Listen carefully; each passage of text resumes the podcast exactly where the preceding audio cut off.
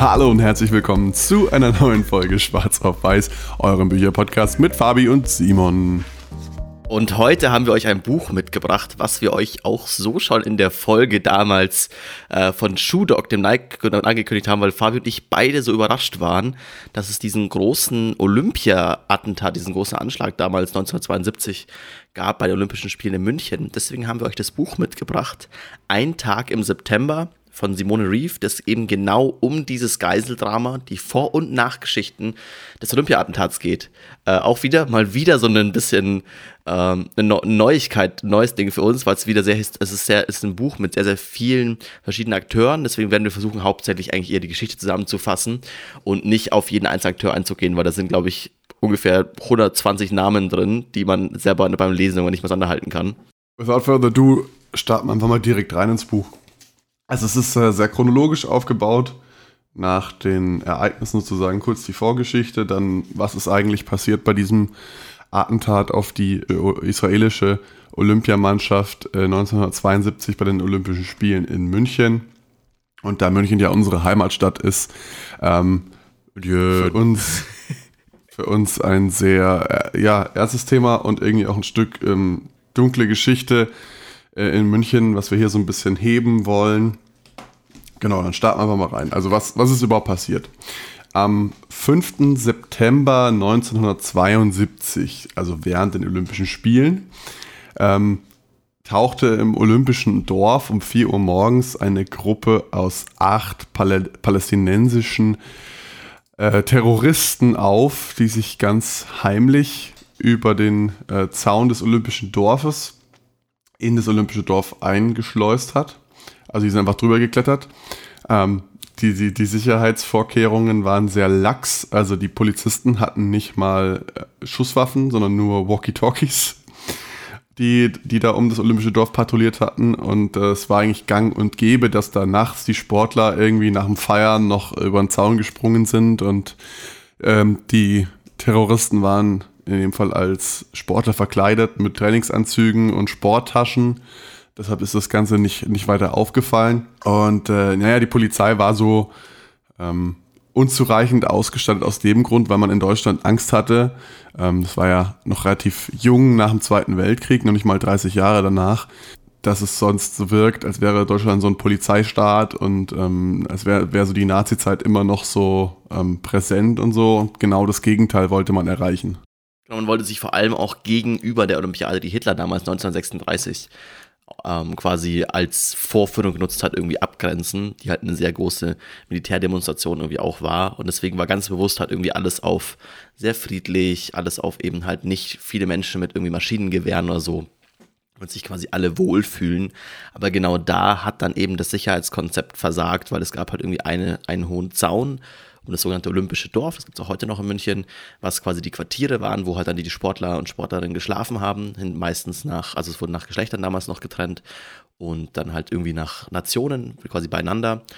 Und da konnte man eben einfach drüber klettern. Also es gab Zeilen, da war da mehr Stacheldraht, aber es gab auch Sachen, wo es einfach easy war, weil eben auch das Konzept halt nicht so durchdacht war. Das hat halt teilweise, also viele für diese Sportler muss man ja sagen, also ist jetzt auch heutzutage noch ein bisschen anders, als es vielleicht noch vor in dem Fall, was ist das, 70 sind 50 Jahre her ist. Ähm, das waren damals teilweise auch gar keine Profisportler in dem Sinne, dass sie quasi äh, davon leben konnten, sondern für die war quasi der Sport eine Leidenschaft. Das war ein einmaliges Event, dass sie das in ihrem Leben einmal nach Olympia fahren konnten und dann ihren Sport ausüben. Und da war auch einfach das Soziale super wichtig, da andere Sport aus anderen Welten, aus der ganzen Welt kennenzulernen, mit denen irgendwie auch die Abende zu verbringen, zu trainieren. Und dann ist, da konnte man nicht um acht wieder zurück sein. Dementsprechend haben sich alle da irgendwie drüber gestohlen, keiner hat es gecheckt. Und eben diese Terroristen haben sich dann auch als Sportler verkleidet, einfach auch mit den ganzen Waffen und Granaten und so, dann einfach in Sportpacks quasi dabei gehabt. Und es hat keiner, ist keinem aufgefallen. Die haben tatsächlich noch irgendwie äh, am Eingang quasi beim Rüberklettern haben sie irgendwie noch zwei Amerikanern geholfen, die da auch gerade zurückgeklettert sind und konnten sich dann da quasi in der Nacht irgendwie halt einschleusen. Und dann eben zum, äh, zum Quartier der israelischen Nationalmannschaft quasi durcharbeiten. Und dort hat dann der ganze Anschlag begonnen. Vielleicht gehen wir noch kurz darauf ein, wer die Terroristen überhaupt waren. Und zwar ähm, entstand das ganze Vorhaben im weitesten Sinne aus diesem Israel-Palästina-Konflikt Ähm, es gibt nämlich einige Parteien und Fraktionen, die sich für die Befreiung Palästina, äh, Palästinas einsetzen. Und eine dieser Fraktionen, äh, beziehungsweise die, die, palästinensische Befreiungsorganisation, kurz genannt PLO, äh, wird auch immer wieder im Buch, Buch genannt. Ähm, und die hat eben so Splittergruppen und einer davon ist die sogenannte Fatah. Und die, diese Gruppen setzen sich dafür ein, quasi Palästina zu befreien vom Feind Israel, sage ich jetzt mal. Und ähm, aus dieser Organisation hervorgegangen ist eben diese Terrorgruppe ähm, Schwarzer September heißt die. Von dem äh, September 1970, dem Schwarzen September der Palästinenser, als ein Attentat auf äh, den König Hussein äh, im Jord in Jordanien misslang und äh, daraufhin die Palästinenser in den, in den libanesischen Untergrund äh, vertrieben wurden. Also diese, diese schwarze September-Terrororganisation wurde dann gegründet sozusagen, um, ja, hart gesagt, auf der Welt auf die palästinensischen Probleme aufmerksam zu machen mit einem Mittel des Terrorismus, was ähm, für uns absolut befremdlich wirkt. Ähm, kann ja sprechen für uns beide, glaube ich. Und auch ist. Also ja. ich glaube, das kann man auch einfach so zusammen, das ist absolut keine, also das unterstützen wir nicht. Das ist keine äh, Form auf irgendeine Art und Weise auf irgendeinen Konflikt aufmerksam zu machen, da quasi mit Gewalt vorzugehen. Aber da war natürlich auch in dem Fall die Olympiade genial, weil das halt für diese war, das war ein weltweites Event. Das war auch mit das erste Mal, dass die Olympiade so weltweit gesehen wurde, auch wieder aus einer technischen Entwicklung, weil das Fernsehen das erste Mal wirklich richtig funktioniert hat und weltweit ein Ding war. Das wirklich halt die ganze, ganze Welt hat auf diese Olympiade geschaut und das war natürlich ein perfektes, eine perfekte Plattform, und, um da quasi mit seinen terroristischen Maßnahmen halt irgendwie Aufmerksamkeit zu erzeugen. Das hat dann eben der schwarze September, nachdem die das rausgefunden haben, dass sie den Plan hatten, dass sie es machen wollten, ähm, relativ minutiös geplant. Also dann irgendwie auch, das wird im Buch auch beschrieben, aus verschiedensten Ländern wurden dann irgendwelche Waffen quasi halt irgendwie eingeschmuggelt. Und es gab, also quasi, es gab Späher, die davor das den ganzen Plan ausgekundschaftet haben. Dann wurden Leute teilweise in Trainingscamps geschickt, äh, wirklich monatelang, die noch nicht mal wussten. Also es gab quasi innerhalb dieser acht Terroristen gab es zwei Ebenen. Die zwei oder drei, ich weiß nicht genau, vielleicht weißt es du, ähm, quasi führenden Personen, die da auch den ganzen Plan dahinter kannten und dann noch so äh, fünf, sechs Fußsoldaten, die einfach quasi damit dann mitgehangen, mitgefangen und sich quasi auch dafür bereit erklärt haben, aber die wussten teilweise bis einen Tag vorher noch nicht, um was es geht. Also als sie dann irgendwie nach München irgendwann geflogen sind, ist ihnen dann schon aufgefallen, okay, vermutlich wird es um die Olympiade gehen. Aber die wurden komplett im Dunkeln gelassen. Da wurden 40 Leute ausgebildet in der, in der Wüste, quasi halt dann auch, wie sie damit umgehen, wie sie umgehen können, wie sie über hohe Zäune springen können und so. Also quasi wirklich, die wurden auf dieses Ding richtig krass vorbereitet. Es war einfach nichts, also es war nichts, wo, okay, boah, okay, gehen wir schnell mal rein, versuchen das. Also so leicht es quasi sich jetzt irgendwie anhört, auch wenn man das Buch liest, denkt man so, boah, krass, das irgendwie, das war alles ziemlich easy. Das war ziemliches Versagen der Sicherheitsbehörden.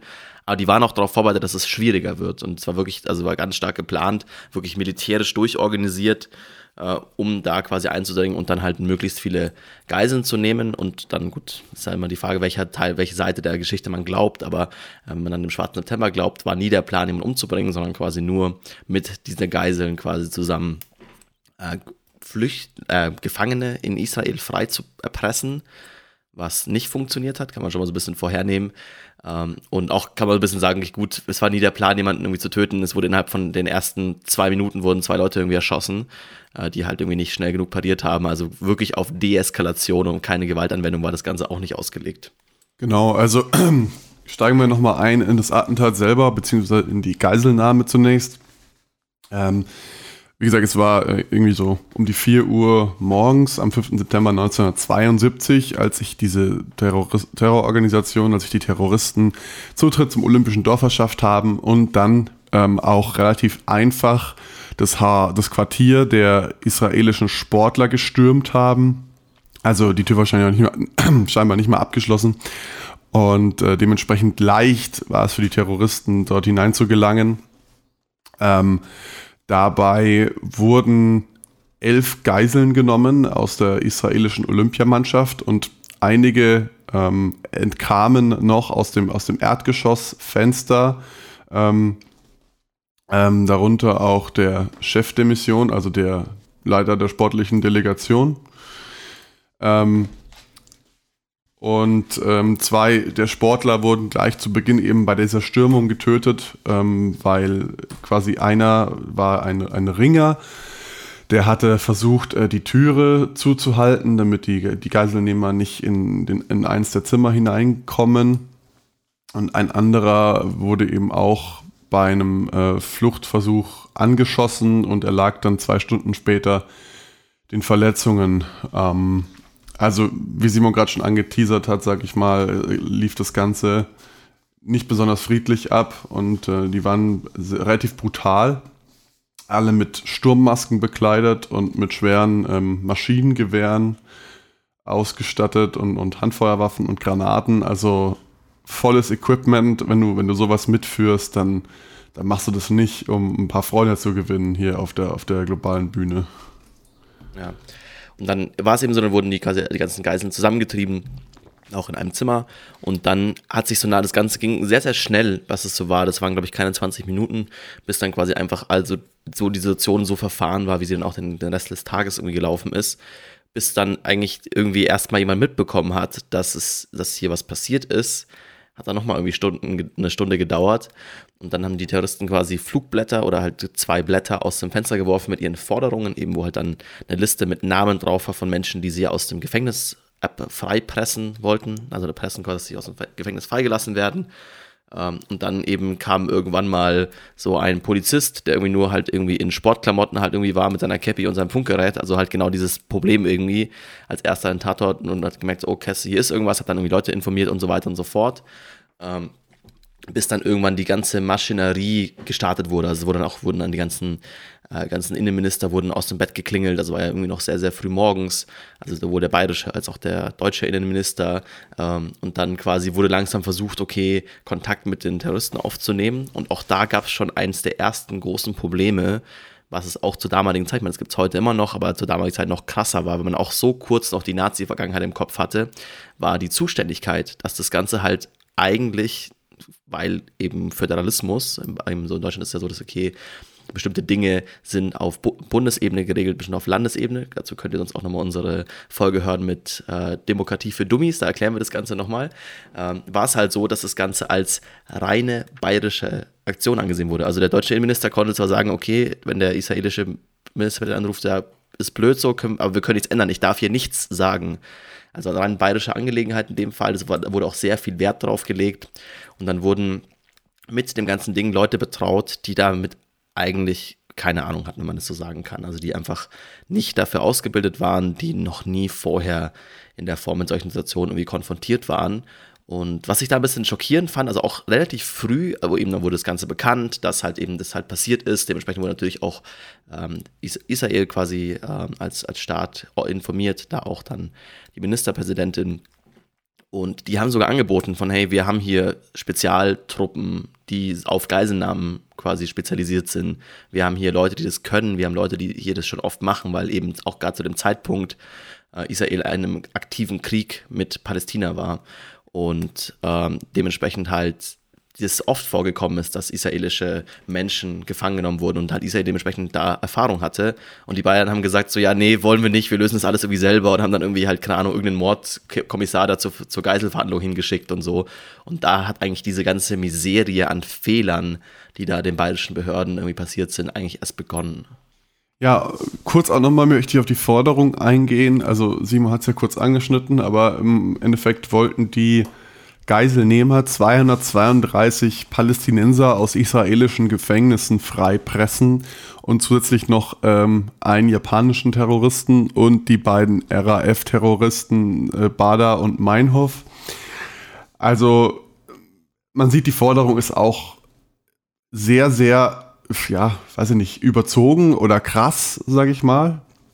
Und ähm, dementsprechend hat die israelische Ministerpräsidentin zu dem Zeitpunkt gesagt, nee, machen wir nicht. Also ähm, das Risiko ist uns zu hoch, dass dann mehr solche Attentate passieren für andere unserer Staatsbürger im Ausland, die dann irgendwo ähm, als Geiseln genommen werden, um als Druckmittel zu benutzt zu werden sozusagen und ähm, hat sich auch strikt geweigert, äh, auf diese Forderung einzugehen und die Deutschen waren halt so, ja okay, jetzt äh, müssen wir sie halt irgendwie hinhalten, bis uns eine Taktik äh, einfällt, wie wir die Geiseln am besten befreien können. Also im Endeffekt war es nichts anderes. Die Deutschen haben immer wieder versucht, die Geiselnehmer zu vertrösten und hinzuhalten, um sich irgendwie ähm, ja, Zeit zu schaffen, um, um zu taktieren, um, um zu planen oder auch um ja, Leute anzufordern, Material anzufordern. Was ein klassischer Mechanismus in so einer Geiselnahme quasi ist. Also das erste Ultimatum war um 10 Uhr morgens, und dann wurde quasi auf 12 verlängert, dann auf 2, auf 5 und ich glaube, das letzte Ultimatum war dann, glaube ich, um, um 9 Uhr abends. Und auch da, das war, das einfach, das war mir zum Beispiel nicht klar, das fand ich ganz spannend, als eine Taktik quasi in solchen Verhandlungen, in solchen Geiselverhandlungen, wird mittlerweile, es wird niemals die oberste Person der Befehlskette hingeschickt.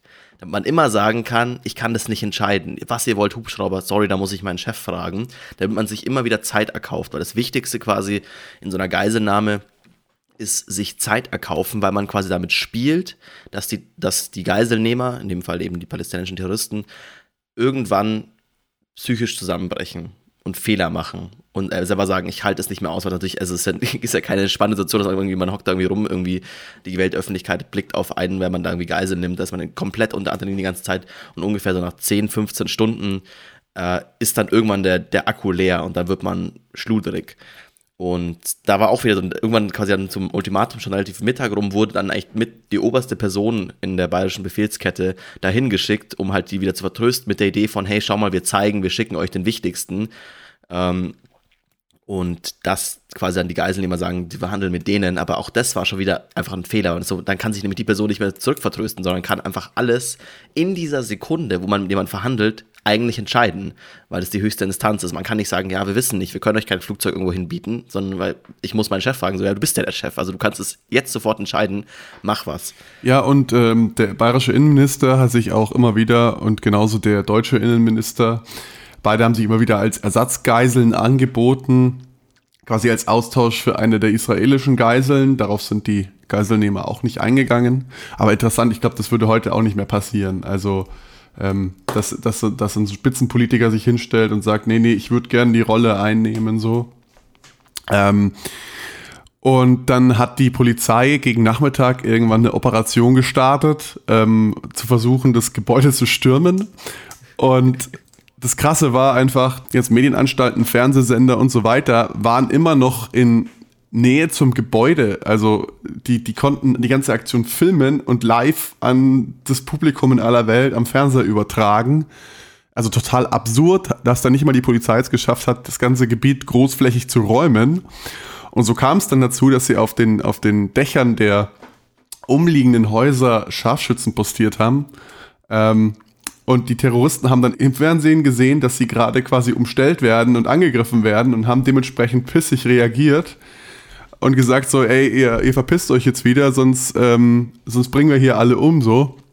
Die Aktion wäre auch ziemlich zum Scheitern verurteilt gewesen, weil es natürlich, du verlierst natürlich komplett den Überraschungsmoment, wenn du im Fernsehen quasi verfolgen kannst, ja. wo die Leute ins Gebäude eindringen wollen und dementsprechend relativ wenig Gegenwehr die Gegner ausschalten kannst, jetzt aus, aus terroristischer Sicht. Also das war sowieso irgendwie zum Scheitern verurteilt. Also auch, auch da muss man ja sagen, dann hat man ein bisschen die Verzweiflung gemerkt, also eben, dass es auch für die Deutschen oder für die Bayern da ganz, ganz schlimm war, weil man halt so sieht, okay, es werden, also es ist quasi, es geht wieder Juden auf deutschem Boden schlecht. Also man muss einfach sagen, es ist auch diese 50 Jahre, die es dazwischen vergangen sind, da ist, glaube ich, viel auch vergessen worden. Aber damals war einfach dieses ganze, die ganze Nazi-Zeit noch so in den Köpfen der Menschen. Und es war auch das erste Mal, dass wieder irgendwie sich eine Form von jüdische Delegation, also in dem Fall Israel, aber quasi der Großteil der Leute, die dort leben, halt äh, jüdisch gläubig, wieder auf deutschen Boden trauen und sagen, hey, ich mach das. Und teilweise Leute, die irgendwie selbst im KZ überlebt haben, jetzt Sportler sind und zurückkommen. Also es war so eine extreme Kassation für die Deutschen, dass sie gesagt haben, boah, das darf eigentlich nicht passieren, das war so, so schlimm. Ähm, also ab, nicht, ab, nicht davon abzusehen, dass es mit jeder anderen Nation auch schlimm war, aber einfach auch diese, diese Verzweiflung äh, der Behörden, boah, das, das ist also ganz, ganz, ganz schlecht für auch den Olympiagedanken, äh, dass sie irgendwie alles versucht haben und dann auch irgendwie versucht haben, okay, gut verhandeln und irgendwie, wir keine, dann irgendwann war die Idee zu sagen, okay, wir kommen hier nicht weiter, Israel erlaubt euch, also wird nicht, wird die Geiseln nicht freilassen. Was wir euch anbieten können, ist, wir bieten euch einen Flieger und ihr fliegt quasi in ein arabisches Land und könnt dann von dort aus türmen. Also war natürlich auch für die Touristen klar, war okay, wenn wir jetzt in Deutschland aufgeben, landen wir im Gefängnis, werden vielleicht irgendwie ausgeliefert. Also ist ganz, ganz schlimm. Ähm, und dann war die Idee quasi, okay, den anzubieten als Alternative, dass sie mit einem Flugzeug äh, nach in dem Fall Ägypten fliegen können und dann, weil da vor Ort eben halt noch mehr Sympathisanten für den Schwarzen September waren, hätten sie es organisieren können, dass sie da quasi freies Geleit haben. Und das war so die Strategie, das dann den anzubieten, auch wieder da wieder zu vertrösten. Wir brauchen länger für ein Flugzeug und so weiter und so fort. Also weiterhin Zeit zu schinden, aber damit die Terroristen einfach auch aus diesem Gebäude rauszulocken, weil sie da halt sehr gut verschanzt waren und man eigentlich das Ganze nicht stürmen konnte, ohne zu riskieren, dass alle Leute in der Mannschaft sterben. Genau, und dann hat man erstmal überlegt, auf deutscher Seite, was, ähm, wohin fliegt man die Terroristen oder wie bekommt man die am besten aus dem Land raus, beziehungsweise aus dem Haus raus? Und unter dem Olympischen Dorf äh, existiert so ein äh, Fahrzeugtunnel, beziehungsweise für, für Autos, weil da, da, kann man nicht mit dem Auto reinfahren, sondern das ist alles quasi unterirdisch und man kommt dann von unten in die Häuser rein. Ähm, eigentlich, eigentlich ziemlich cool architektonisch, aber unter dem Kontext natürlich eher makaber. Ähm, dass dann quasi haben sie versucht, erst ähm, die Terroristen zu überreden, durch diesen Fahrzeugtunnel das Gebäude zu verlassen und dann ähm, irgendwo am Ende des Tunnels mit einem mit einem Autokonvoi zu warten und die zum Flughafen zu fahren. Und äh, man wollte sie nicht zum Flughafen München-Riem, der damals noch in Betrieb war, fahren, sondern zum weniger frequentierten Flughafen Fürstenfeldbruck. Ähm, beziehungsweise es war eigentlich kein richtiger Flughafen, es war halt ähm, so eine Militärflughafen. Genau, aber keiner für Passagiermaschinen, um eben zu vermeiden, dass bei einer potenziellen Schießerei dann Zivilisten auch ähm, ja, verletzt würden. Und ähm, dann hat, hat, einer der Terroristen, ich glaube, das war jetzt in dem Fall der Anführer dieser äh, kleinen Terroreinheit, ähm, hat dann zusammen mit dem Innenminister und dem Polizeichef oder so, haben sie diesen Tunnel besichtigt und dabei haben sie eigentlich schon Scharfschützen positioniert im Tunnel, die sich dann wieder verstecken mussten sozusagen, äh, um nicht entdeckt zu werden. Und der ähm, Terroristenführer hat dann gleich direkt gesagt, okay, das wird nichts, das machen wir nicht hat es durchschaut. Also es war auch ganz klar die Taktik, sagen, okay, wir erschießen die in dem Tunnel. Wir können da Scharfschützen hinstellen. Das, der, wenn die da entlang laufen, kommen wir, haben wir relativ gute freie Sicht und bekommen es quasi hin, die Terroristen da quasi zu töten. Das hat der halt dann durch, durchschaut. Also muss man auch sagen, die waren nicht doof so. Die waren, es irgendwie, es war kein, es war eine gut geplante Aktion. Es waren gut ausgebildete Leute, die das gemacht haben. Ähm, und es hat es durchschaut und gesagt, okay, nee, machen wir nicht so. Ihr müsst uns Hubschrauber liefern. So, wir gehen nicht in diesen Tunnel. Wir gehen auf freies Feld, wo ich alles sehen kann ähm, mein, fand ich auch irgendwie fand ich interessant, aber auch zum Beispiel meinte, okay, ich gehe mit euch da mit, so wir schauen uns den Tunnel an.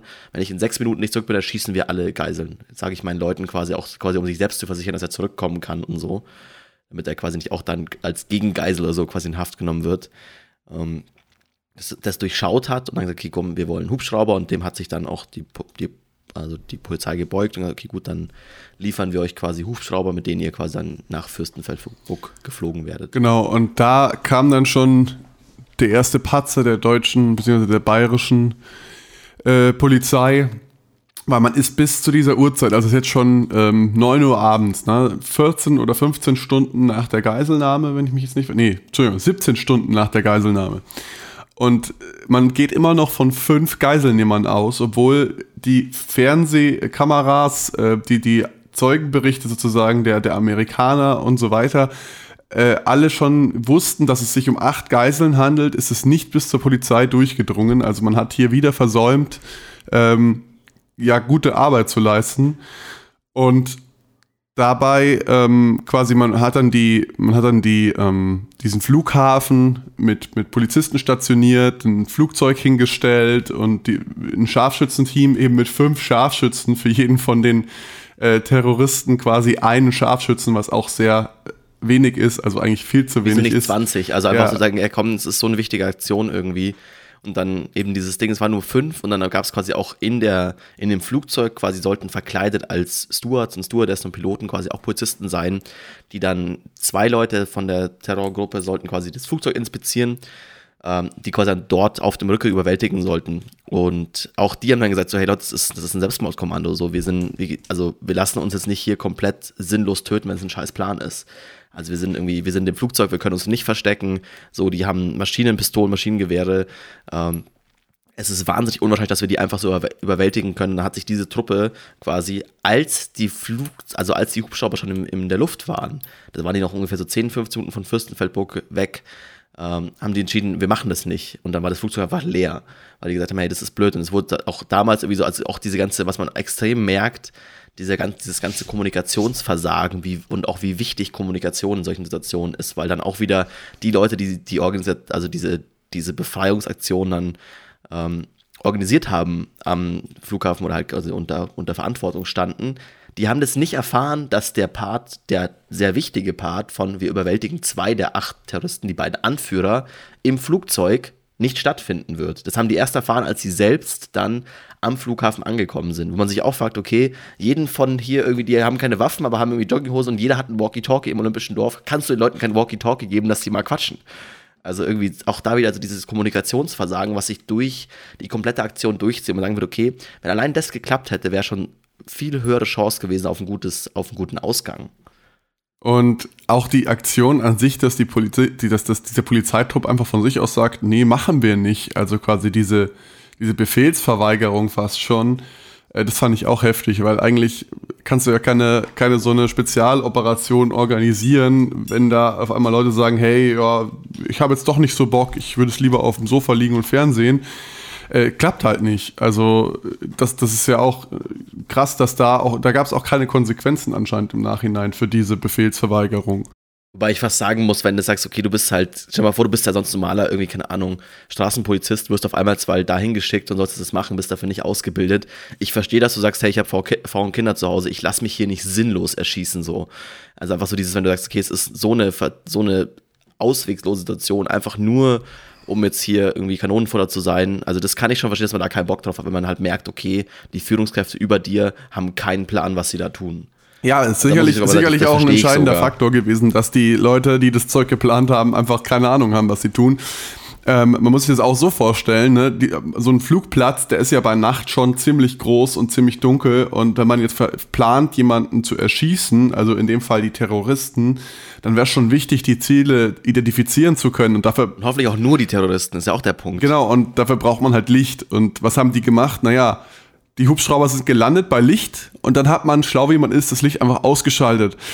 Also ich, habe keine Ahnung, wie man auf die Idee kommt. Und dadurch ist es dann halt beim quasi, also die sind gelandet und dann haben die zwei ähm, Anführer der Terroristengruppierung eben dieses Flugzeug inspiziert und festgestellt, so ja, da, da ist keine Besatzung an Bord und ähm, irgendwie komisch. Wir brauchen jemanden, das Ding richtig, fliegt. genau. Und dann sind die beiden eben wieder zu den zu den Hubschraubern zurückgelaufen und dabei haben dann die Scharfschützen angefangen, äh, auf die Terroristen zu feuern einfach. Also auch, auch wieder hier komplettes Kommunikationsversagen. Also auch die ganzen Scharfschützen hatten keine Funkgeräte, konnten sich nicht koordinieren. Teilweise standen die sogar gegenseitig äh, quasi in den eigenen Schussfeldern. Da sagst du, hast quasi irgendwie einen Scharfschützen, der weiter unten positioniert war, der quasi von einem, der auf dem Hausdach ist, im Schussfeld war und vielleicht potenziell einfach von seinem Kollegen erschossen wird, wenn es gerade dunkel ist und man es irgendwie nicht merkt und so. Und also komplettes, also alles quasi, was in dieser Aktion gelaufen war, einfach, man sagt, man auch sich so anschaut, wirklich alles ganz, ganz, ganz, ganz schlecht gemacht. Also wirklich ganz extremes Behördenversagen.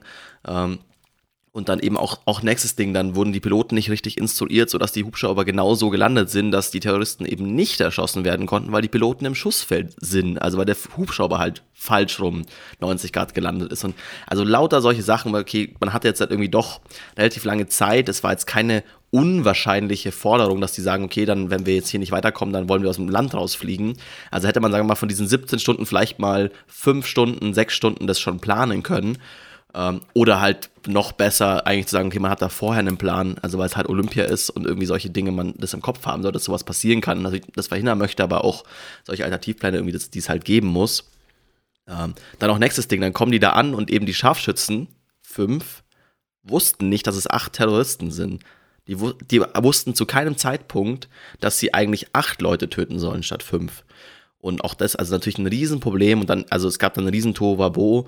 Ähm, es gab dann einfach eine, eine, komplette freie Schießerei zwischen Terroristen, die halt natürlich auch sehr stark bewaffnet waren, den Scharfschützen, anderen, anderen Polizisten da irgendwie vor Ort. Dann wurde ähm, Dann wurde Verstärkung aus München, aus dem Olympiadorf angefordert, wo man sagt, okay, wieso sind die noch nicht da? Also habt ihr nicht gewusst, dass ihr die jetzt dahin fliegt, äh, die dann nicht richtig kommen konnten, weil die halt im Stau standen, weil halt irgendwie auch, da muss man auch so ein bisschen sagen, so eine Form von, ähm, wie nennt man das? Sensationsgeilheit, so. Sensationsgeilheit, die ganzen Schaulustigen, einfach, ja, okay, wir fahren jetzt quasi vom, also vom irgendwie Geiselnahme Olympiadorf, fahren wir alle mit unserem Auto jetzt da nach Fürstenfeldbruck und schauen uns das da irgendwie an, wie es da weitergeht.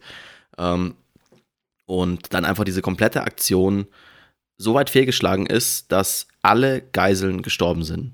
Alle. Hat keine einzige überlebt. Ja, und zusätzlich auch ein deutscher Polizist und fünf der Terroristen. Und dann die anderen drei Terroristen konnte man dann gefangen nehmen am Ende der Operation.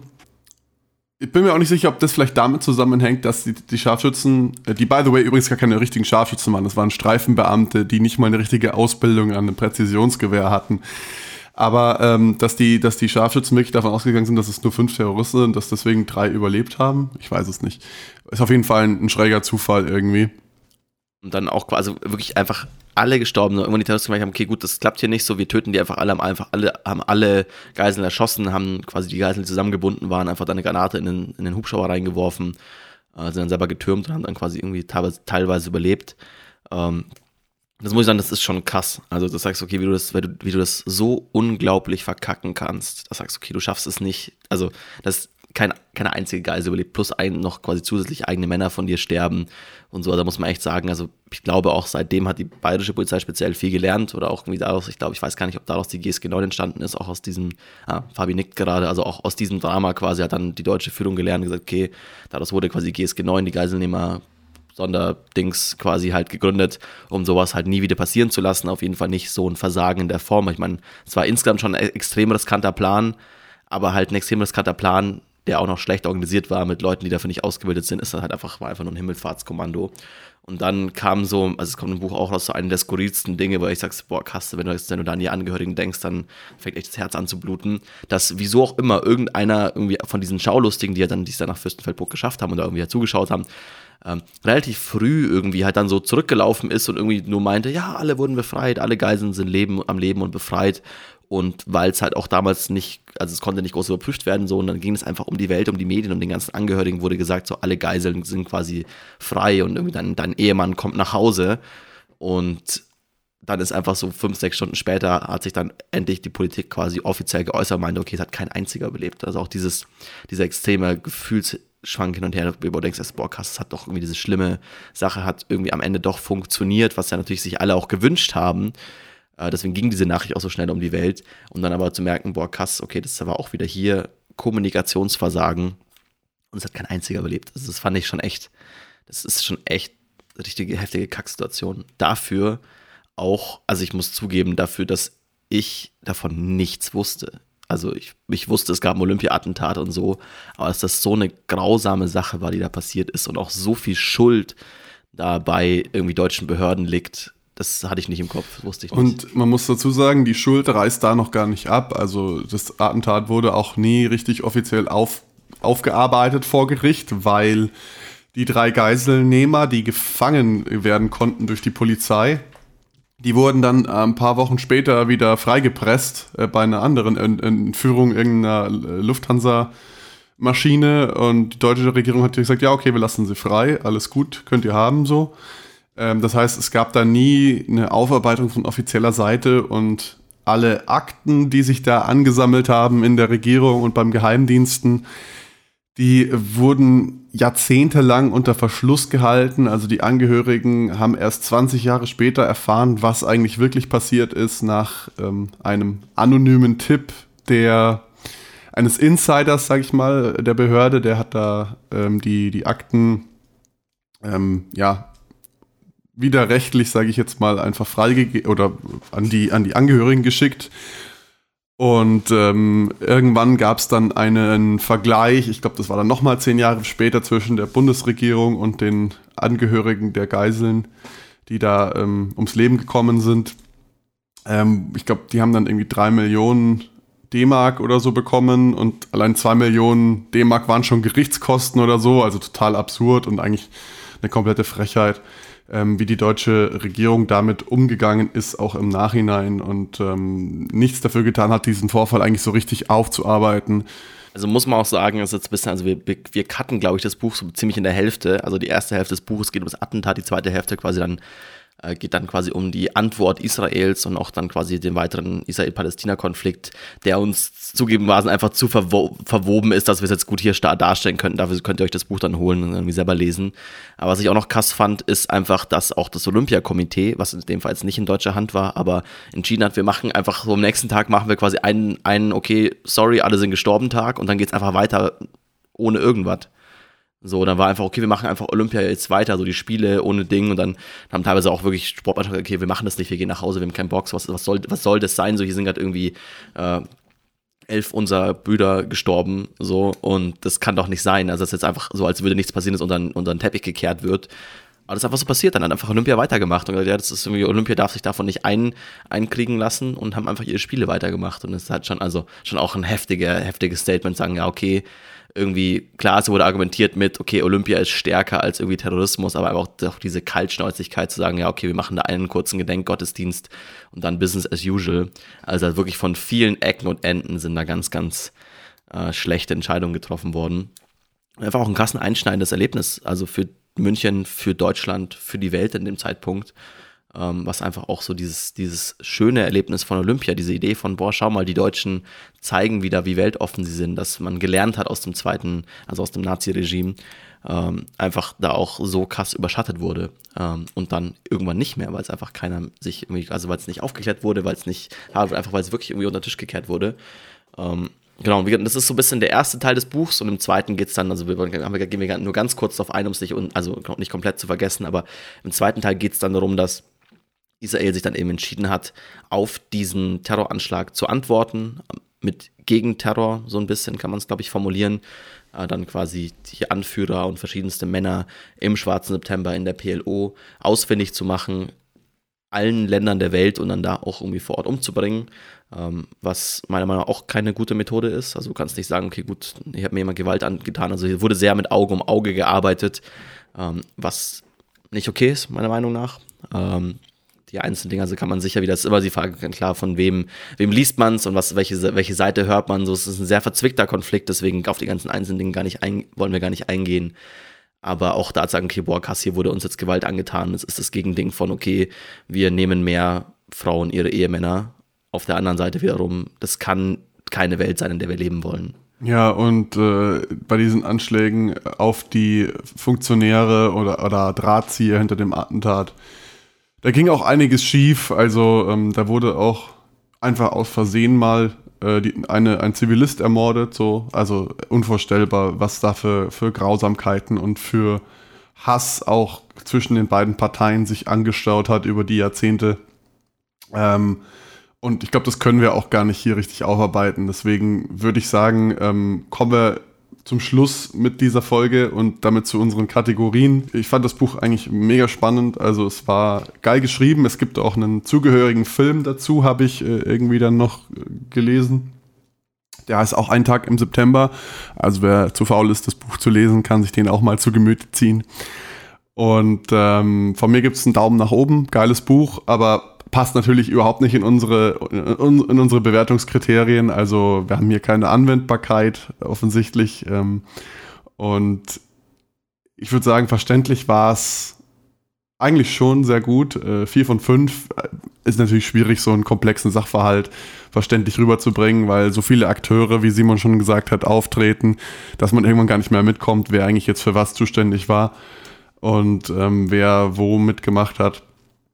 Aber all in all sehr cool geschrieben. Und äh, Quellendichte ist tatsächlich auch erstaunlich hoch. Also man hat hier wirklich versucht, diese Thematik sehr, sehr gut aufzuarbeiten. Ähm, mit Interviews, mit, mit anderer Literatur, mit Sichtung der Originalunterlagen und, und, und. Also es ist äh, sehr, sehr stark recherchiert worden und deswegen gibt es da eine 5 von 5 bei mir. Ja, da gehe ich komplett mit d'accord. Also ich würde das Buch auch weiterempfehlen. Es war, ist einfach, man liest es gut, liest sich auch gut weg. Es ist, sehr, ist ein bisschen wie so ein True Crime, Podcasts als Buch, so ein bisschen, man liest es halt durch und äh, ja, aber ich gehe nicht ganz d'accord. Ich würde sagen, Verständlichkeit würde ich tatsächlich, äh, würde ich eine, würde ich eine 2 von 5 geben.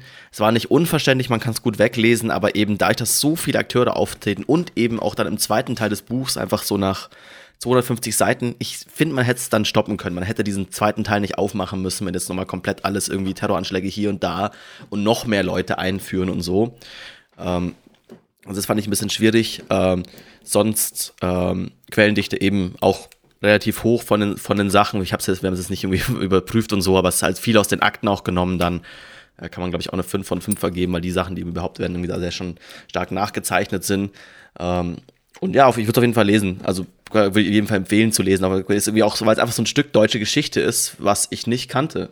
Also speziell auch irgendwie, man merkt, man ist irgendwie in Bayern, man ist in München, so, mir war das klar, dass es das gibt, aber dass es so heftig war. Ich glaube, wir können uns irgendwann auch das, das, das Wiesenattentat können wir uns auch irgendwann mal vornehmen. Mal schauen, könnt ihr uns ja ein bisschen Feedback geben, ob ihr die Form von Folge auch mochtet. Also eben, es war jetzt ein bisschen anders für uns. Es ist kein klassisches Selbsthilfebuch. Und ich hoffe auch, ihr seht uns ein bisschen nach, dass wir zwischendurch mal ein bisschen geflaxt haben, obwohl es hier um äh, gestorbene Menschen geht und so. Aber ich glaube, das ist unser Style so. Anders, anders können wir es nicht. Und es ist jetzt auch doch wieder sehr lange her und es ist ein bisschen dieses, okay, dass man auch die Leichtigkeit rüberbringt, dass ihr den Podcast auch nicht nach 10 Minuten abschaltet und sagt, boah, jetzt bin ich so deprimiert, jetzt kann ich keinen weiteren, keinen weiteren Meter mehr joggen. Äh, und wenn ihr das gerade beim Joggen auch hört, äh, ganz wichtig, oder das heißt wichtig, aber für euch natürlich wichtig, dass ihr jede Folge mitbekommt. Egal wo ihr gerade seid, könnt ihr uns abonnieren, speziell auch auf Spotify. Und da habe ich jetzt was ganz Neues gelernt, Fabi, das weißt du vielleicht noch gar nicht. Auf Spotify ist es jetzt wie bei YouTube. Jetzt müssen wir euch nicht nur zum Abonnieren irgendwie anregen, sondern da gibt es auch noch eine Glocke, wo ihr auf diese Glocke klickt und dann bekommt ihr quasi erst dann bekommt ihr angezeigt, wenn eine neue Folge rauskommt. Also ganz komischer neuer Mechanismus da. Da haben sie ein bisschen YouTube imitiert. Also wenn ihr das wollt, dann auf Abonnieren und die Glocke klicken. Sonst, wenn ihr in ganz anderen normalen Podcast-Playern seid, das wir euch sehr empfehlen würden, äh, dann einfach nur abonnieren. Dann bekommt ihr alles immer sofort und auch irgendwie independent hier direkt von unseren Servern. Was uns natürlich auch sehr, sehr recht ist, dass wir uns dann nicht nur dem großen schwedischen Riesen unterordnen müssen. Genau. Und mein Schlusswort ist heute noch, ähm, wenn ihr mal in München seid, es gibt ähm, mehrere Denkmäler zu dem Olympia-Antat. Ähm, dann schaut doch da mal vorbei vorbei und ähm, in Gedenken an die Opfer und Angehörigen ähm, legt da mal einen Zwischenstopp ein und lasst es auf euch wirken. Und damit ähm, mein Schlusswort. Wir hören uns in zwei Wochen wieder. Macht's gut, bis dann. Ciao.